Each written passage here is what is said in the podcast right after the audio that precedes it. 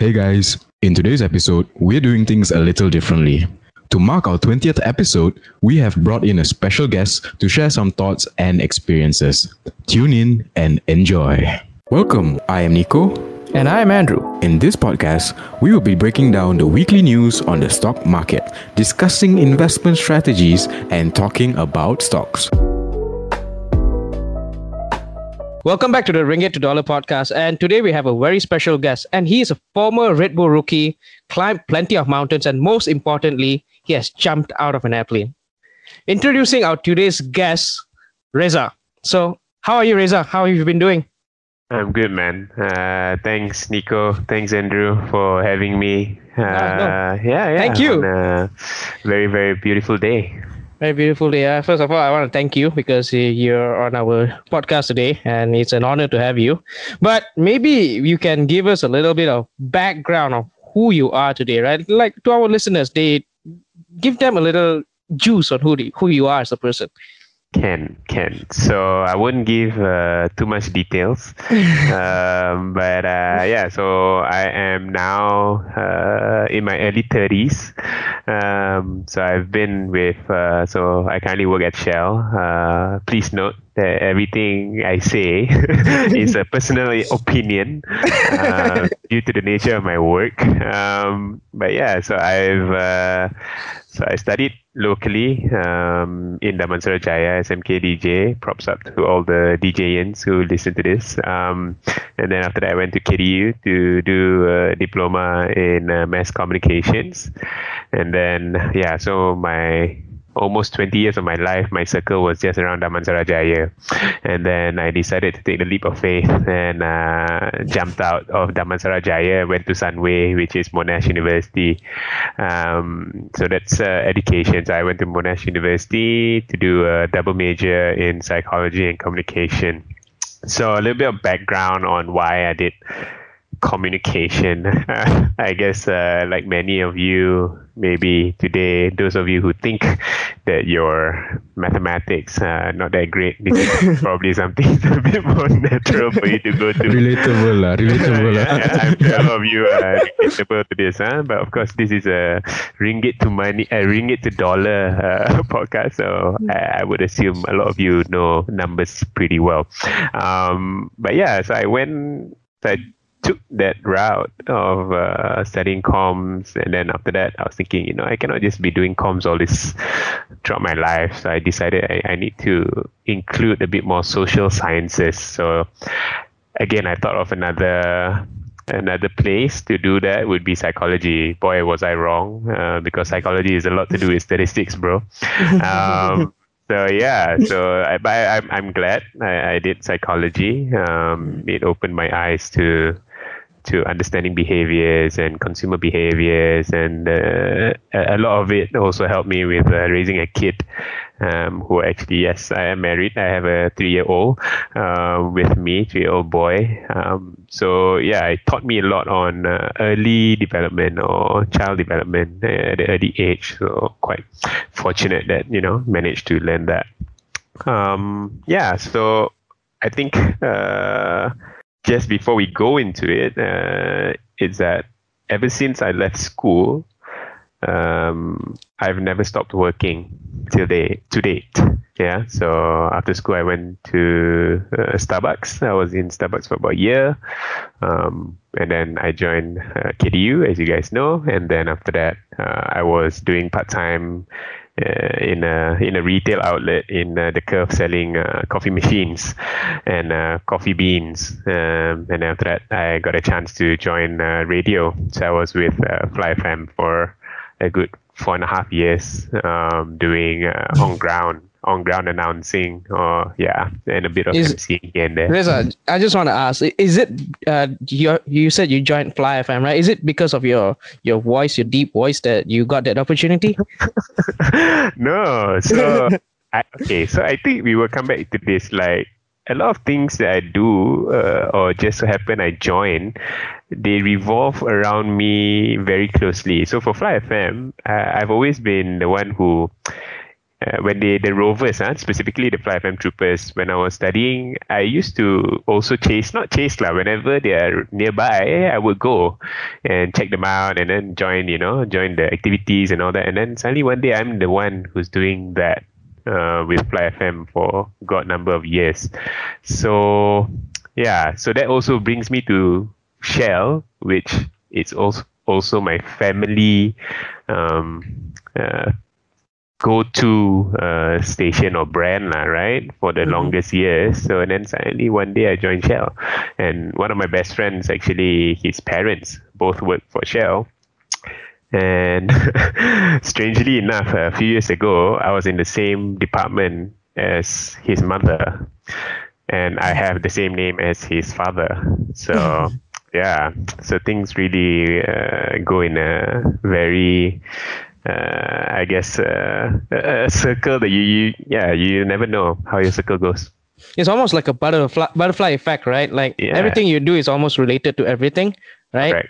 Yeah. So I maybe when you when you, you joined Fly FM, right? You said you were there four and a half years. How was your experience in Fly FM? Because um it's uh, i would say it's almost new to you like you were new to the job force right? You were like yeah you said you were working in starbucks and um, retail outlet right? But when you go join fly fm i believe that you were like almost like a full-time employee right? Yeah. almost, almost like a like a real first job. I wouldn't say the rest are yeah. not real right? Yeah. the rest are real obviously. I'm not looking down on anything but uh, like fly fm like it takes up a lot of your time right?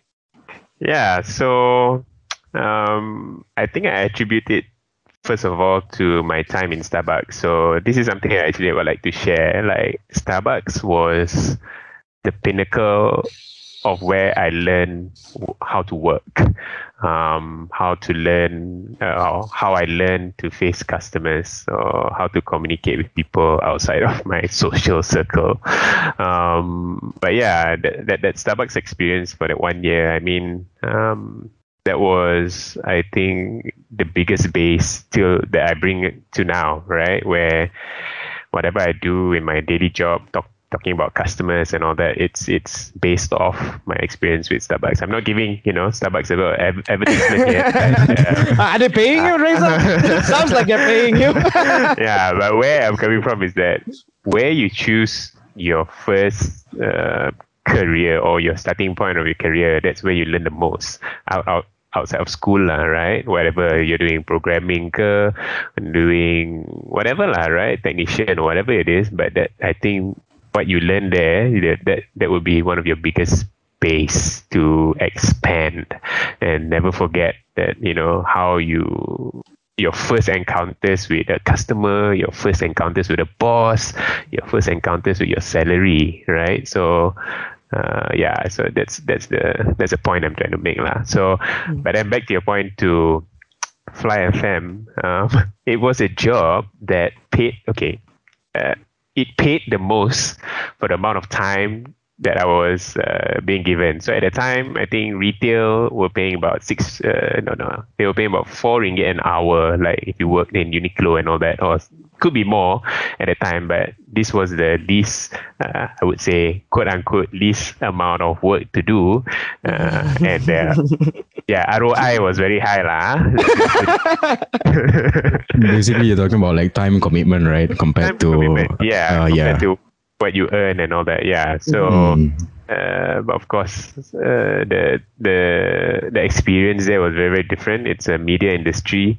Uh, the media industry works very very fast, uh, long hours, and um, yeah, it's it's it's physically straining more than mentally straining I would say. So a lot of events you know a lot of people you have to manage uh, celebrities and all that. So at one point a funny story um, I went to Conti. So we call Conti as in the radio where the announcers would uh, have the studio lah, right? So outside the studio, there's like a a, a bench or a, a, sofa place. And funny enough, one day I walked in and I saw like 10, 11 uh, Asian guys um, uh, of yeah like Asian guys and I was thinking uh, who are these guys? I went into the Conti. I thought, who's that? Those outside. They said, oh, that's Super Junior, bro. I said, oh, What? okay, okay.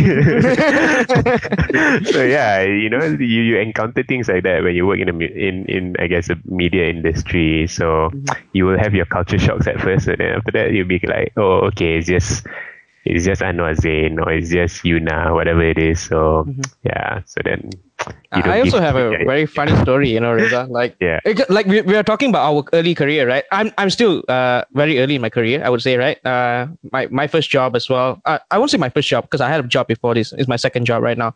But when I was studying, right, and I also uh, was working part time like you, uh, but not as long as you. You said that you never stopped, right? I I, Yeah. I couldn't, right? Uh, not that dedicated, not that smart to handle both.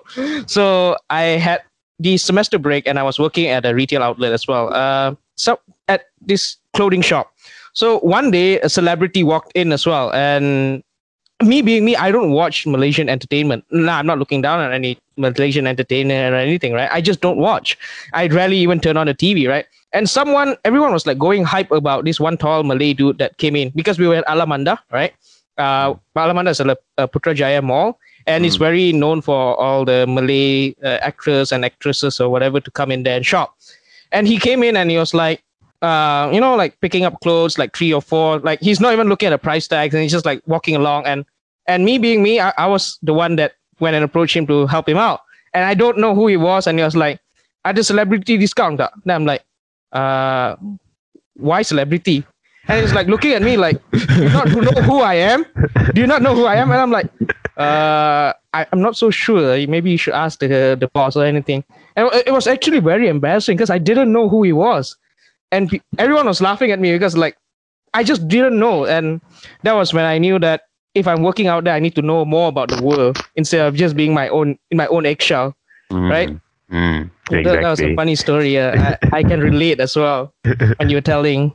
But yeah, so far your Fly FM journey has been like very smooth sailing, right? And then you got the opportunity in Shell. And how was your opportunity in Shell so far, Reza? Your journey. I I believe that your journey has been, uh, I would say, let me put this gently, very amazing, right?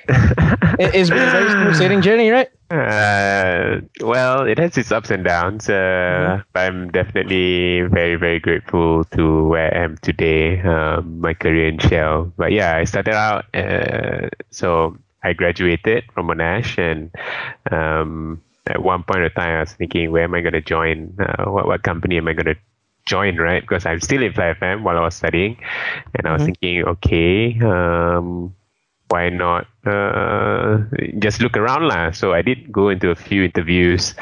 Um, one of it was one of the big fours, and I went into interview, and you know it was very very eye opening, like how graduates, uh, how how hard it is to get into a graduate program. So just want to put it out there. Those of you who are in a graduate program, you are, I guess, you're pretty smart. Um, but yeah, so I joined. so uh, I had a friend. So again, the the guy who I told you about, uh, whose parents were working with Shell, um, he was also in Shell uh, at that time, and uh, apparently there was like a mass hiring um, for the Cyberjaya office. So he asked for a resume. I gave my resume, and then I went for interview. Uh, I still remember one of the interview questions were, "How many legs does a spider have?" Can you answer, Andrew? How many I legs? think does a- I think it's eight, right? I- I- if it's not a trick question, it should be eight. Okay. If it's a trick question, I wouldn't know. Is it eight? I mean, I, I would answer it depending. It depends on how many wars the spider has been in. so yeah, so that was my interview question getting into Shell. How many legs does a spider have? Um, jokes aside, um, the person who interviewed me um, happened to be one of my mentors later on in my career um, into Shell in HR. So nice. yeah, so joining Shell, uh, it was a bit of a culture shock. Um, you know, they're very strict on certain things like safety and and diversity and inclusiveness and all that. And you hear that at the start of a career, and you're thinking, betul ke? Or like, you know, are you sure? Um, but I think uh, the company resonated with me because I think all my throughout my life, um, or yeah, throughout my life, I I've always embraced diversity. So I went to Chinese school before uh, secondary school, so primary Chinese school. Um, yeah, uh, that was really a big culture shock, even though at that time probably I didn't comprehend it as much. Um, and getting back into Shell is that, yeah, they really, really pay a lot of attention to diversity, inclusiveness, and and uh, safety. So I felt very safe. Um, so I guess that's where a lot of people, you know, last time they stay in Shell for like 30 years, 40 years, because it's just a culture that makes people feel very comfortable uh, and it's it's rightly so. Uh, that's how the the modus operandi is lah right? Make you as comfortable as possible so that you can you can uh, perform at your very very best. So of course, uh, like I said, it has its ups and downs. Um, coming into a shared service center, Cyberjaya office, um, you're competing with hundreds. Eh? So you're not competing with like a team of five or ten.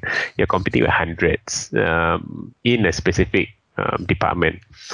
So it was very early on. I understood that you have, and they always said so at the start, at the very start, people always talk about visibility. You always hear this word visibility, visibility, visibility. It's always about visibility. But then you already, what is visibility, right? Visible means um, do I have to introduce myself to everybody or do I have to do something really amazing or what? So actually, in actual sense, is that it's all networking, right? So, mm. but then it's not just like who you know or what you know or who you know or who knows you, it's also who you know and what you are known for.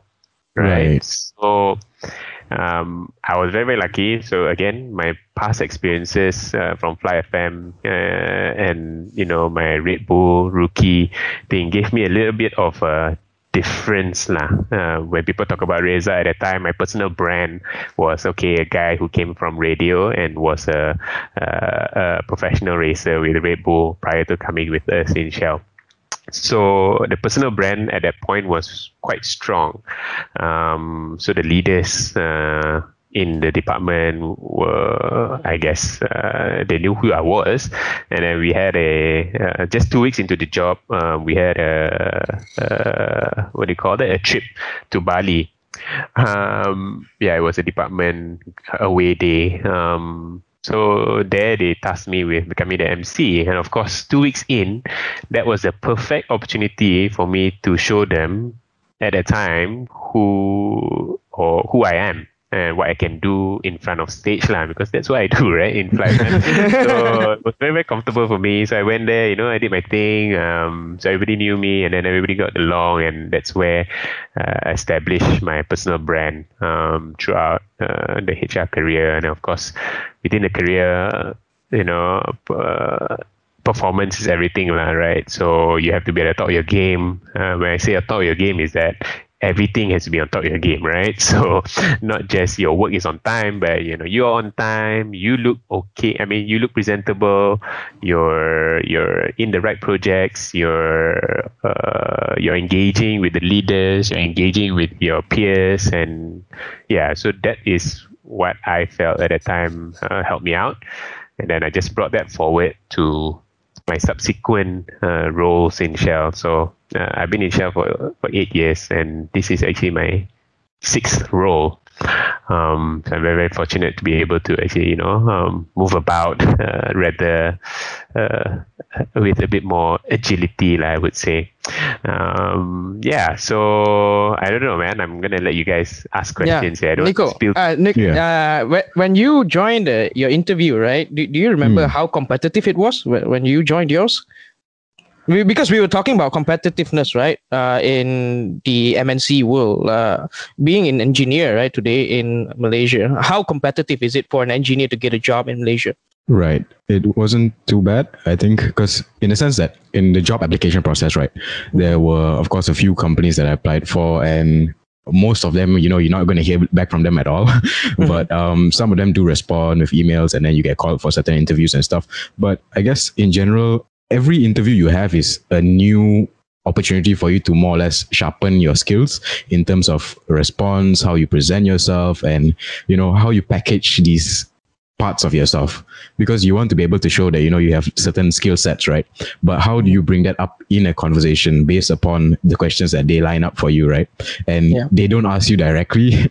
So like what Reza was saying about the eight-legged spider. So you know the way you answer that question right will show a lot about yourself like your thinking skills or are you the in the box or out of the box. You know there's a lot of different ways you could answer that question right? Mm-hmm. You could ask you could r- reply with a question instead asking about the spider? Is it a real spider figurative spider you know? And yeah but in the sense competitiveness i think it will be quite high because your your cv gets thrown out a lot based on your grades right? If Yeah. if you're going through the uh, traditional channel of applying and sending in your resumes and stuff like that. So the filtering process in the early stages can be quite critical i think. And for those of us li- listening in i think you should shouldn't take it too hard if you get rejected in the early stages but rather focus on the interviews that you do get into and how you improve on your interview processes. Because i had to attend a few different interviews under a few different companies before i actually landed my current job. And so i can say with that experience it was tough to accept but it's always an opportunity to learn right Yeah. and it's a like Reza was saying again about branding yourself and your visibility, right? How you package your skill sets and present it to them through conversation. Yeah, I think it's very key.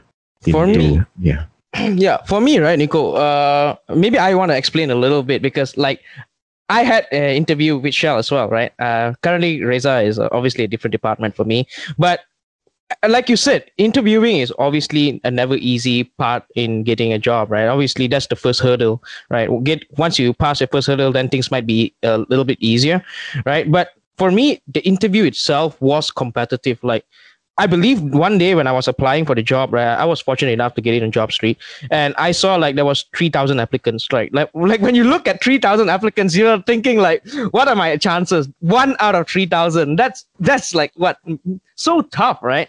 And I was like, you know what? Fine, I'll, I'll just go for it. And I remember one day. Maybe this was uh, one of the reasons why I got it, but I feel like this was one of the reasons why I got it. When I went to the interview, right, the, the interviewer asked me, uh, describe yourself in one word and in a blink of an eye i just said like change.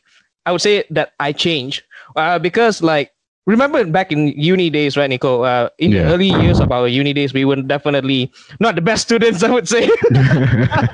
Right? we, was, we, we were all over the place right? And then Yeah, we definitely went through a phase where we realized that shit uh, things are not going well for us right Mm, so I kind of like gave her like a sad story, right? So like try to get in the emotion side of it. Do you think that's a good idea, Reza? Try to get personal and, and in the emotion side of it. Yeah, so um, of course, uh, throughout uh, my time in Shell, I also referred quite a few number of my friends um, who were interested to join, and of course, uh, naturally, they asked me what the interview process would be, right? So, um, my ultimate uh, advice was, you know, just be truthful, but you must have um, something that they will remember you by. Um, because everybody's yeah if you're going through 10 again uh, right I, if you're talking about chances of remembering a certain person would you remember uh, a person who is just you know mundane you know you're not typical okay i grew up here i studied here i worked Mhm. here and here i am what but you would remember those who said you know this is how uh, this is these were my challenges this Mhm. is how I overcame those challenges and this is where I am today and here's what I can do for you Mhm. and those things will stick um, you know everybody's um, I guess uh, path of life is, is is very different. So some people may be coming from uh, you know didn't have a, a, a strong educational background but he had a very strong technical background because he knew that was what he lacked. So those kind of people who overcome those very specific challenges to their to their own story, those are the ones that stick, right? So I'm sure everybody would have one story about themselves, but whether it's comfortable enough for you to share that is a bit more of a corporate setting than not a you know kisah kisah pernah kan sedih lah right yeah yeah that's true so it's Mhm. turning those moments in your life that were life changing for you Mhm. into uh, a story for the interviewee because especially in early careers they always ask about yeah oh, tell me about yourself that question is so is so i guess Common, it's so right? important and it's so common but it's so Mhm. important for fresh grads or people in early of their careers because that's what differentiates them from that 3000 lah as you Mhm. said, right? One out of 3,000. So that's what Yeah. differentiates you. Uh, so when you say change, maybe everybody else said, oh, describe one word about me fun, exciting, or I don't know, whatever it is, right? Mhm. But when somebody else says something different, then that's where uh, you get to elaborate further. And that's where people remember you a bit more. Yeah, and that since you've been in Shell for a while, right? And you've obviously, I would say, master a few set of skills, like you were saying earlier, from Red Bull rookie, from driving driving against you at the go kart session, right, and being absolutely uh, shellacked to the side of the corner, right? uh, what are the important skill sets that got you through your career?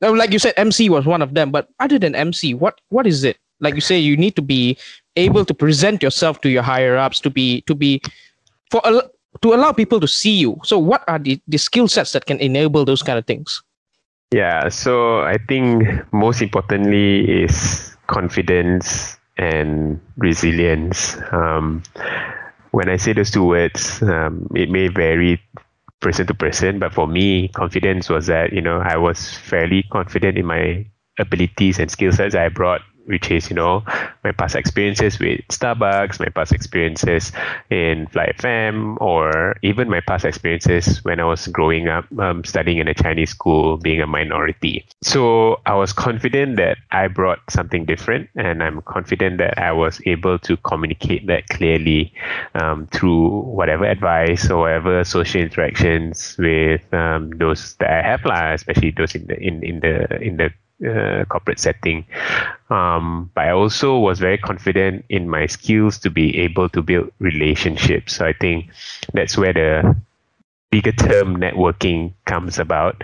Um, I guess partly due to some um, things that I do, um, whatever it is, lah, right? My my uh, able to to relate a bit more closer to those uh, I get to know a little bit more. So be it sports or gaming or uh, you know uh, food and beverage and whatever it is, right? So I was confident that I was able to. s start a conversation, go into a deeper uh, level of conversation, and, and really understand these people. So, confidence, um, resilience. Um, wow, I think uh, if I give you the kisah benar part of things, it would be very emotional.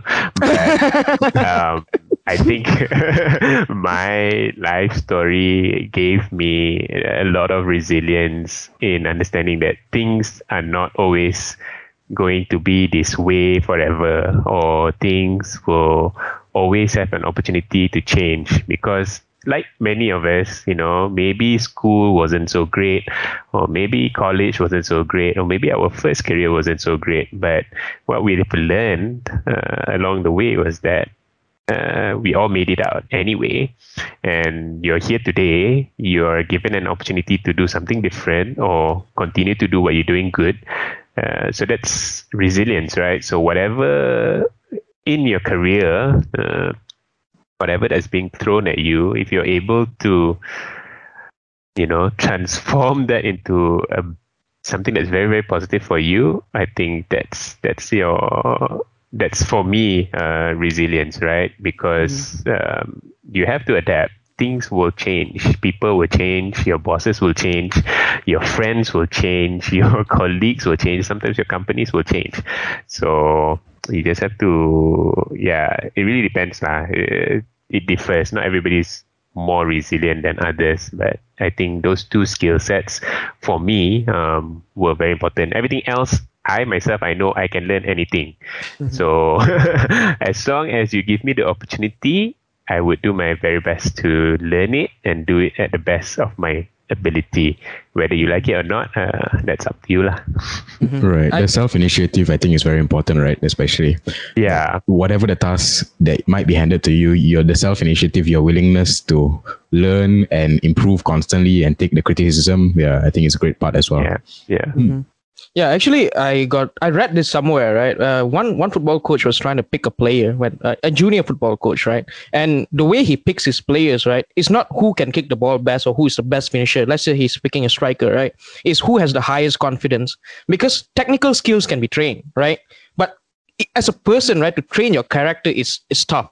Right, it's tough to train a, per, a person's character. I think that that is also what you're trying to say, right, Reza? Mm, you, you have to be characterly you have to characterly you have to be at a level where you can improve yourself right some those some things can't be really taught right Yeah, but you also have to understand everybody's different. Not everybody's a very uh, Mm-hmm. Yeah, true. confident person or Mhm. whatever it is. So it's it's really playing to your your strengths. Mm-hmm. So if you're very technical, you're very analytical, then you have to figure out how best you shine that through, lah. Right? Mhm. Um, yeah. And if you're a person who gets demotivated easily, uh, wah, ni dah macam jadi motivational talk. But yeah, if you gets like demotivated easily, then find out what what motivates you uh, faster, um, so that you don't get demotivated so fast. I guess Mhm. yeah, that's where I'm coming from, lah. There's always a way um, to go about things.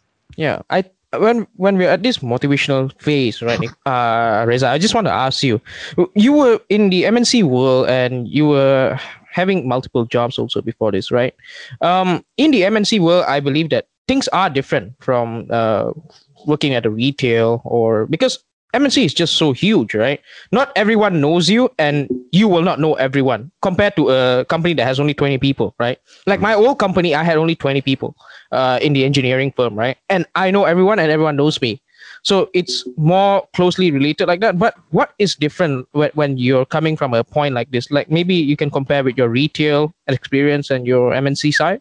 For me, because I, I guess the, the companies I've joined, okay lah. So probably the, the smallest one that I joined was that retail one where I was selling coffee, Mhm. um, and coffee machines, and comparing that to MNC, um, well, it's it's sky and the, the sky and the ground lah, right? Because there you are a small player, you are, you know, your brand.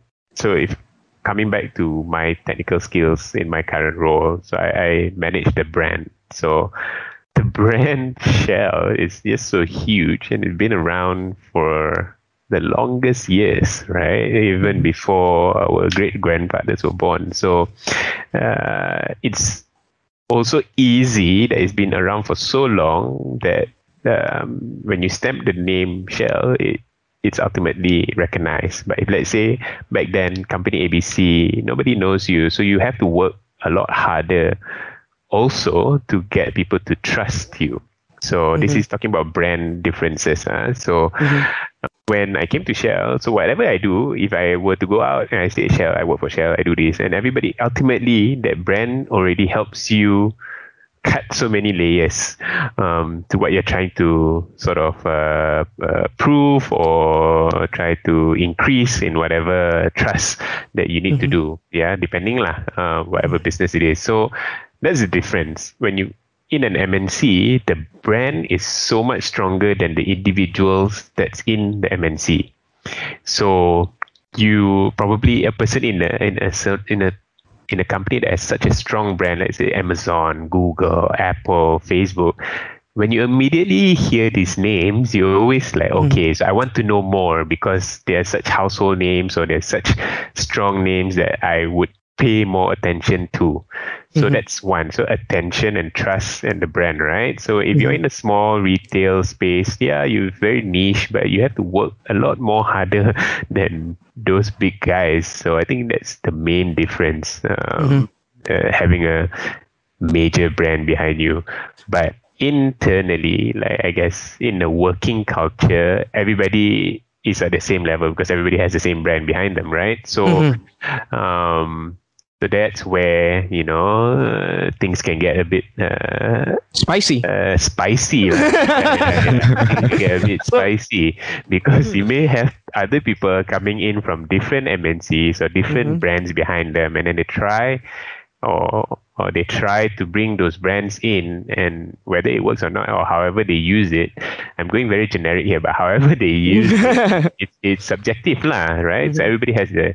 So if let's say I were to leave uh, this company today, and the next company I go to, I will always bring this Shell brand with me, and whether it is good or bad, uh, it's very subjective to whoever that is is going to receive it. So. Yeah, so I think that's a, a major difference I like to put out. Like, is it's the weight or the strength of the brand that's uh, that you you you have coming into different companies. Yeah, that, that's that's a very good way to put because when I was working in uh, what do you call it in a small or smaller firm, right? I felt like uh, everyone knows each other, and when you go into a bigger firm like let's just say Shell, right? When you say when you let someone know you're working for Shell, the first thing they're like, "Oh, Shell," right? Oh, okay, so you you must be at a certain level or anything, but obviously that's not always true. It always boils down to the individual, right? you can work at the most prestigious company, but you can still be uh, not not that talented or anything, right? It, it's always boils down to the individual. But the the the impression of people like, oh, Shell, oh, oh, you must be rich or anything like that, right? Because like MNC pays you better or whatever.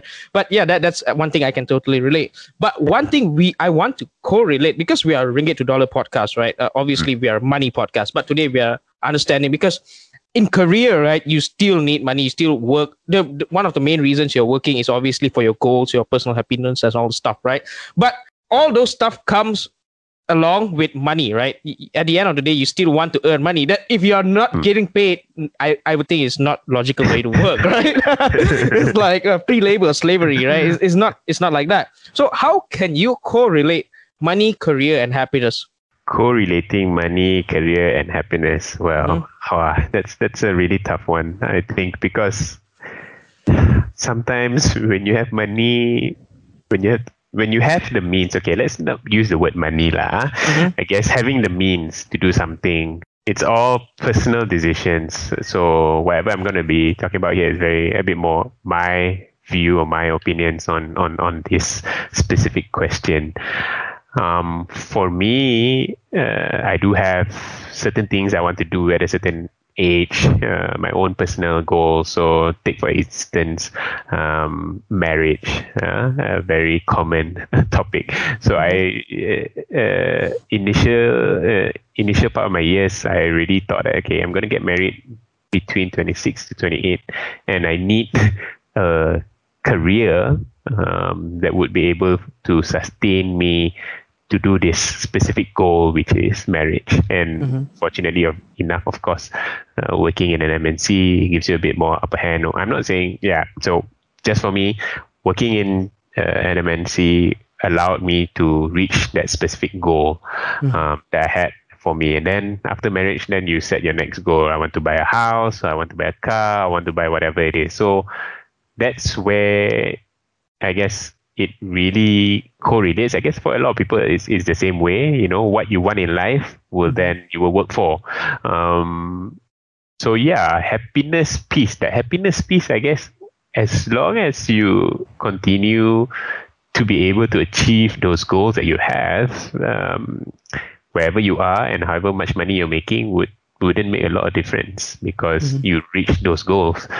Yeah, so you can be just take for example, you can be somebody who's earning X X amount of money, and you've reached all those goals, and maybe you're not even an MNC, and it's it's still your own happiness, right? So Mhm. yeah, yeah, I think that's that's what thing we, one thing we can realize is happiness is subjective to everyone, right? Mm. And not not everyone needs to have like certain things at certain age. Some people can understand that you know what I'm happy living simple, and some people wants to the wants to have the luxurious luxurious lifestyle, right? Mm. So Nico, what's what's your take on this relation with money and happiness and careers? I think Reza put it very well already in the sense that, you know, um, money is of course a motivation for a lot of people in the sense that you want to improve your life you want to achieve your goals you want to set out and do certain things you will need money to do it right? We view money as a tool right? So um of course early on in your career especially there's a lot of things you have in mind. You need to you know get a car or get married or get a house or whatever you need also you need money. So it's really a personal thing. You have to ask yourself what do you want in the coming years? And then set the goals and then go out and you know get a job that matches your goals. But if money is not really the issue and your goals are more towards like career driven you want to be at a certain position by the end of your career right then i don't think the money aspect really matters. But perhaps the branding like we were talking about earlier matters to you. Like where is your next step going to be? Rather than you know chasing after money. In a sense also as we view money as a tool right I, for me personally, I, I view it as a tool and I always want my tool to get bigger. so um, yeah, and I do that with investments and you know I'm starting that out early early on in my career. And so perhaps maybe I can ask Reza. Um, I think for all of us, right, when we were in school and then when we get out of school and we st- first experience our first paycheck and stuff like that, somehow or another, right, investment opportunities either find us or we find event investment opportunities. You know lah, budak-budak MLM will come they have some products for you and you know you can join and stuff like that. So how has that experience been for you? Like perhaps maybe you can differentiate what happened earlier on in your career as to your view on it now.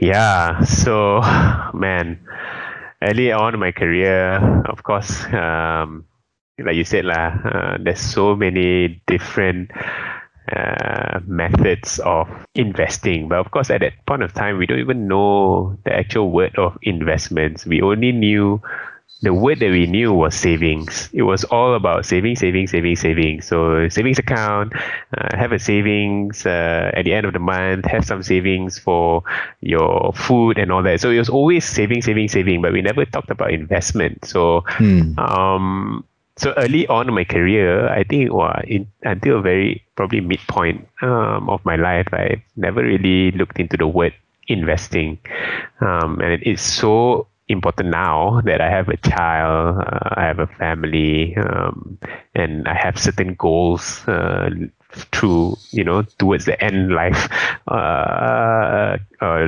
end of life, um, that this word investment is so important, and I wished uh, uh, I was educated uh, a bit more early on in my career, because again, investments people think it's invest for one two years. No right? Because mm-hmm. investments take 10 20 30 years um, for most of it to to really get the the right uh, profits lah, I would say, or the right mm-hmm. percentages that we're looking for. So, yeah, I think my view on it has definitely changed, uh, and my wish, I guess, not regret, but yeah, I, I wish I'd learned about it much much earlier.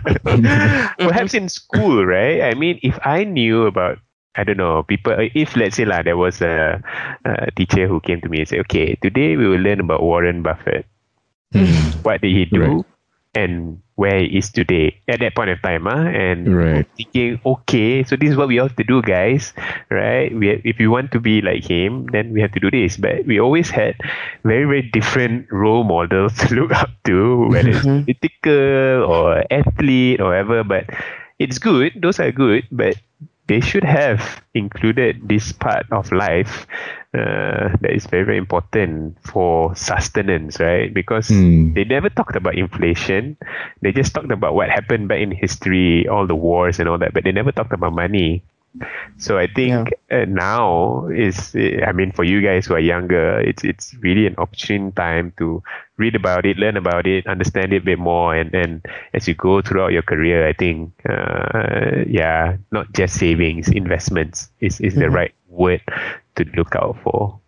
Mm-hmm. Nico, uh, maybe I yeah. can chip in a little bit also because mm. back then when we at uni, right? Uh, me and you going back way back when we were 18, right? Now we're a little bit older, a little bit not too old. Uh, but today, back then, our words of investments, right? For me at least, right? I felt like investings were only for the rich. Like because I was brought up from a mi- middle class family, right? I won't say super rich or uh, I was, I'm struggling financially, but I was in from a middle class family, and I was always taught like uh, like what Reza said, always save your money and make sure you have enough and you know you don't want to be financially struggling. And when we're talking about financially struggling right it, it's it actually happens over time like inflation that will creep up on you right? And we always had that thought like investment is for the rich and it is risky because you can lose money. But we actually never really knew what investments really are in the first place because like everyone always thinks like investing is a get rich quick scheme. Like a casino like that right Nico? Hmm. Yeah. Yeah. So what about you? What were your early thoughts? Because like I know we are still very early in our career and we are fortunate a little bit that we have people around us that are talking about all of this stuff. World is definitely changing compared to back then. We have more access to all this information and knowledge, right? Today with all social media and stuff. So what do you think when you first started off in what uh, high school or anything till today? What has your perception of investing changed? Right. Okay. So, like again, with what Reza was saying earlier, I agree with like the early exposure is very important. So, if you know we had been started to be exposed to the word investment in high school, that would have been a much greater platform for the general generation, you can say. So everybody's aware of you know certain aspects. Whether they choose to take action on it, that's entirely up to them. But at least you know. Uh, government has regulated that you know these are the things you at least need to know of that they exist right so um, yeah, and I think that was really a lack lacking point in our education. But I think now, if I'm not mistaken, they have started in applying it in schools. Like I think in the later secondary, I believe it's part of their syllabus. I'm not too sure, but yeah. Um, regarding how my view has changed is um, I've always been curious about it, and I've always uh, I, I've I liked the game Monopoly a lot. and, and I realized in the game of Monopoly, right, it's not so much about um, we, not so much about which particular location you have or wh- how many hotels you have. There's also a lot to do with strategy. And part of the game strategy that I found very interesting is that towards the end of the Martian game, no, no, no, no. I mean, it's good to buy the expensive properties and then you can charge uh, heavy rentals, right? So whenever somebody comes on their lot, they have to pay you a lot. That's fine. That's part of the strategy. But also, I found it very interesting that how towards the end of the game, one of the better strategies is just get sent to jail. no, you will sit in jail for three dice rolls or whatever, right?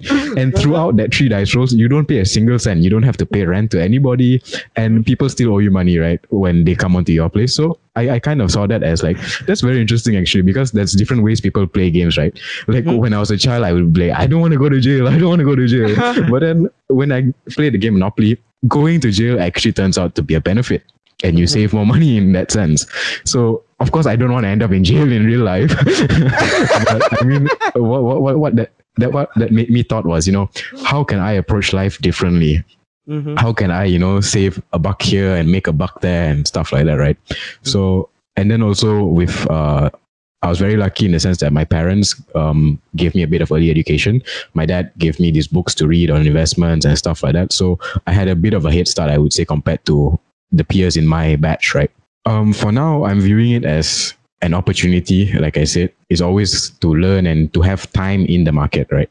That's that's the benefit of me learning early is that I have a longer runway, right? Basically, for aiming for my retirement or for my child's going to university, the first day of university or what, I can set up different portfolios for different purposes. So currently that's where I'm at like in my phase of, you know, in my journey of investing.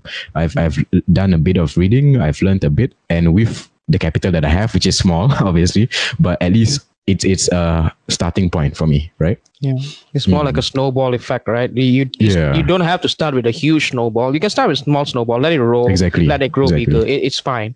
But while we're on this investing topic, right, I just want to ask a question to everyone, including myself, and maybe we let Reza go first because he's the honorable guest today, and I'm Yes. a Red Bull rookie. You know, don't don't don't play a fool, okay? If you get uh, on a go kart track with him, you'll get absolutely smoked. So uh, for those guys who are thinking go go on a go kart track with him, uh, think twice. So let me ask you this question, Reza, and maybe all of us can answer this question also after this. Since you are into investing already today, right? I believe you have started and stuff like that. What are your goals through investing? Because some people have stupid goals. I would say like to get rich within six months, uh, to be a billionaire within six months. It doesn't make sense, right? Some things just doesn't make sense. So what are your goals? I believe yours will be a little bit, a, a lot more reasonable, right? Yeah, so I mean, I, I started to learn about investing fairly recently. Um, also because you know I'm a bit more uh, I guess a bit at a more stable point of my career. Mm-hmm. Um, so I'm able to also have the capacity to think about it and and really look through. And when we're talking about goals, um, because I do have a, a young child, and a lot of my other goals would uh, revolve around my family. So my investment goals are exactly as uh, Nico put it, you know, for uh, education of my child. Um, and number two is for a post uh, retirement life that is not sad, but mm-hmm. very, very um, uh, modest. Can we put it modest? I wouldn't even want to say modest, but I want to say that I'm able to live whatever I'm doing. I, I want to be able to live a life mm-hmm. with uh, however I'm doing right now, right? Mm-hmm. So if I'm able to go uh, to buy a house, I'm able to buy a car, I'm able to go eat out, I'm able to travel. I want to be able to do all that even post retirement. So that's my mm-hmm. goal. So of course, there's calculations behind it, which we I don't think so we would need to go in today. Mm-hmm. But yeah, my my personal goal is to be able to continue with the quality of life uh, for myself and uh, for my child. Yeah. So I think in summary, that's it. You know, to mm-hmm. continue to have have the quality of life uh, for the family. Mm-hmm. Basically, trying to build a portfolio that is inflation proof and you can still sustain your life even after retirement, where that will be something like a source of income, right? Yeah, yeah, mm-hmm. exactly. So, what about you, Nico? I, I know that you are very enterprising. Uh, you started young, and when I started, I came to you a lot, right? We we mm. shared a lot of investing ideas, and obviously, uh, we have our differences. But what about you? What is your goals today? Um, personally, for me, is like I mentioned earlier, right, with the funds in terms of having a retirement fund and then pushing that snowball down the hill, having a fund for my child's education or whatever they want to be. Like uh, personally, I, I'm not a fan of the education system. I think I've made that quite clear with all my friends.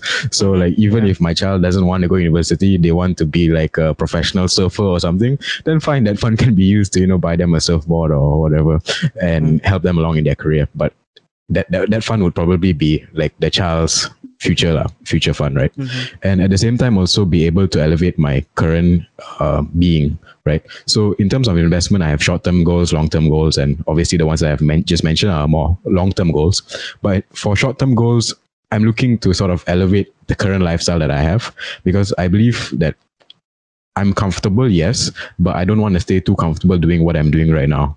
Like I believe I can achieve more and I can do more I have the skill sets to do more, and if I have the funds, if I have the capital for it, why not, right? Why why why sh- why would I hold myself back? So my goals for investments is just basically to get better off in life and again like exactly what Reza is saying because he's a, he has a child of his own so i'm sure it, it's more deeper for him and i might not be able to understand the depth of it now but like to be able to give your child a better start than you did i think that's a general goal for everybody right yeah yeah, I think. What about you, Andrew? Very, very, I mean, very, very insightful, uh, Nico. Because like coming to know you for so many years, right? Never have I ever thought that we would get to a point that we're talking about challenge stuff, right? But for me personally, right, my my main goal of investing is always to has always been to retire early. It's not that I'm lazy or anything. I I, I enjoy working, but it's just mm. that I have a goal where I want to run a business one day, where I can sustain myself and have like my side, uh, my my investments like won't won't kill me. You know, like if I were to go and run a business today, right, and shit goes south, right, I'm basically screwed. I have to look for a job and start all over again. So my goal is obviously to what do you call this to retire early with investments and run businesses. And my business is very very clear. And because coming from a family that was not really I, my it was almost like a placebo to talk about money in my family. You know mm. like uh, i i feel like money should be discussed more openly. And that's why we started this channel right? Nico ringgit to dollar podcast and also our youtube channel. And yeah. my my goal in this world is actually to to tell people how important money is regardless how old you are or how young you are. And yeah, the goal has been going so well so far. Recently, I I managed to convince my parents, my younger brother, even uh, the girl that I've been talking to, right? How how to look at things differently. You know, like sometimes it's it's good to look at things in a way where we used to look at things, but it's also important to look at things in another point of view. And with all being said, right, my other goal is obviously to travel the world. I'm pretty sure almost everyone knows that I want to travel the world. Even Reza knows. Like Reza, we only knew each other for what, like a year plus now, right? yeah. And I've always showed you like, oh, I want to go to what, uh, Norway and stuff like that, right? Yeah. So my my goal is to travel the world, and obviously working right now is not going to be able to not going to be easy for me to travel. Like it's impossible for you to take two months off from your work and just like go missing. Uh, two months later, you come back and you don't have a job anymore, right? So that's not going to be possible. But yeah, uh, everyone has different goals, I would say, and it's down to you on how what your goals are. It's it's not wrong to have short term goals. It's not wrong to have long term goals. At the end of the day, every goal has their way to invest. And it's the first step to identifying what way you want to invest is to identify your goal in the first place. If you have long term goal you you have way more time in the market you can invest way more loosely. If you have short term goal it's way more stricter your process are way more stricter. Don't you agree with that nico? Yeah yeah. I think it has a lot to do with risk as well. So i think um with your intro of Reza, you know, he's a rookie racer. He jumped out of a plane. so yeah. you can see that, you know, risk is part of life, right? We take risk in many forms. Yeah. And but the thing we have to note is like when you you go do skydiving, right? It's regulated. There are people overwatching it and you know you're with the instructor right you don't get to just jump off a plane on your first you are like tied onto the guy and then that guy yeah. does all the leading you're just experiencing the fall right uh-huh. so but then with investments that's usually not the case yeah. So you have to get yourself educated. That's the most important part. La. Like I personally have a strong distaste and I have a strong hateful feeling for these clickbaits on YouTube that are saying, you know, market is crashing, housing crashing, inflation, mm-hmm. and it's all bad news and it scares the newcomer. Yeah, you know, that's true. Like imagine if you're someone who just, you know, picked up your first book of reading stocks and you just finished, you're excited, and then you hop on to relax on YouTube and everybody is telling you the market's crashing. so I mean it's it's I have a strong distaste for this, and um, mm-hmm. I feel the most important thing is to get yourself educated. Um, ignore everybody else's opinion and mm-hmm. try it out on your own in your own capacity, and mm-hmm. be able to do your own risk analysis and say that you know I'm willing to take this risk, and in in return I'm hoping to get this reward. But be realistic about it at the same time. Mm-hmm. So whether it's in stocks or it's in real estate or it's in Bitcoin, you can go wherever you want to go, but be realistic and be educated about it. Don't yeah. depend on other people's opinions and um, what they say, right? Mm-hmm. That's why like I'm not invested in Bitcoin at all because I don't understand enough about it, right? So. I'm not willing to take that risk. I have the control over that. So I believe that's very important. But with regards to risk, right, Reza, mm how how how has it been? Because I believe your life has been very colorful in the sense of your experiences, you know, in Starbucks, in Fly FM, in Shell, and racing and stuff like that. How how is your approach to risk? Do you have like a limit or do you just you know you're a jump into it kind of guy so well it differs for different things um, right. but generally i think i'm a person who believes in continuous learning mm. and I don't mind. So for me, the risk is not doing it, um, because you won't experience it ever. So I think if you're talking about in the case of investments, if you've never gone and buy one stock, you will never understand the experience right. and the mm-hmm. risks involved. If however much you learn about it, however much you read or uh, or view YouTube, mm-hmm. until you click that buy button or that sell button, you'll never understand it mm. right? So it applies to everything that I've done. So skydiving, you will never understand what it feels like until you jump off the plane. Not even just getting on the, on the plane, jumping off the plane and landing appropriately, right? if you jump on the plane, you know, you go on the plane and then you jump off and you don't land properly, you know, the experience may be very different. Um, um, it applies, yeah, even racing and all that. So for me, whatever opportunities that uh, that you can learn from. That's for me lah uh, my view of risk is always it, it would outweigh um, the bad. As long as for you you're able to outweigh the bad then it's fine. Because i never went into my decision of skydiving never ended up with the risk of dying. Yeah Right. so probably not everybody's like that. A lot of Mm. people are with oh hey okay i have the risk of dying here. Mhm. What do i need to do? But i never had that cross my mind. So fortunate or unfortunate i don't know lah right? Um, but yeah i think growing up i never had that uh, pull me back from doing things. So always just put the one foot forward and see what happens and adapt from there. So yeah, I think investment. Somebody, uh, I, I recently uh, got into a pod, not podcast, a webcast, and the person said on investment specifically, if you don't invest in yourself to learn about investing, Mhm. don't even think about investing. Yeah, Mm. that's very Yeah. very true. So whatever it is, either you put your time, your efforts. That's that's most important, lah, right? So for me, I'm at a stable point in my career where I'm able to put in a bit of money to learn more from the right people. Um, that you know now I'm a bit more confident at doing things, but not everybody has that luxury. Um, so your like your current investments would definitely be really really learning about it and and how it would improve your quality of life. Mhm. But maybe before we sign off today, right? I got one more question, uh, Reza, because like we've been over uh, an hour, right? Usually we record our podcast for like forty minutes, but since the conversation has been so, you know, uh, uh, so fun, right? And I just want to ask you one last question. I, I just can't leave without this one, right?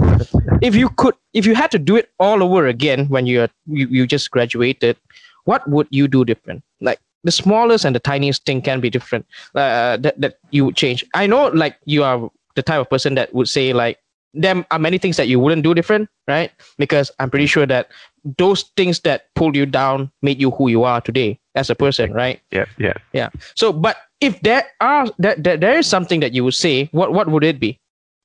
Hmm.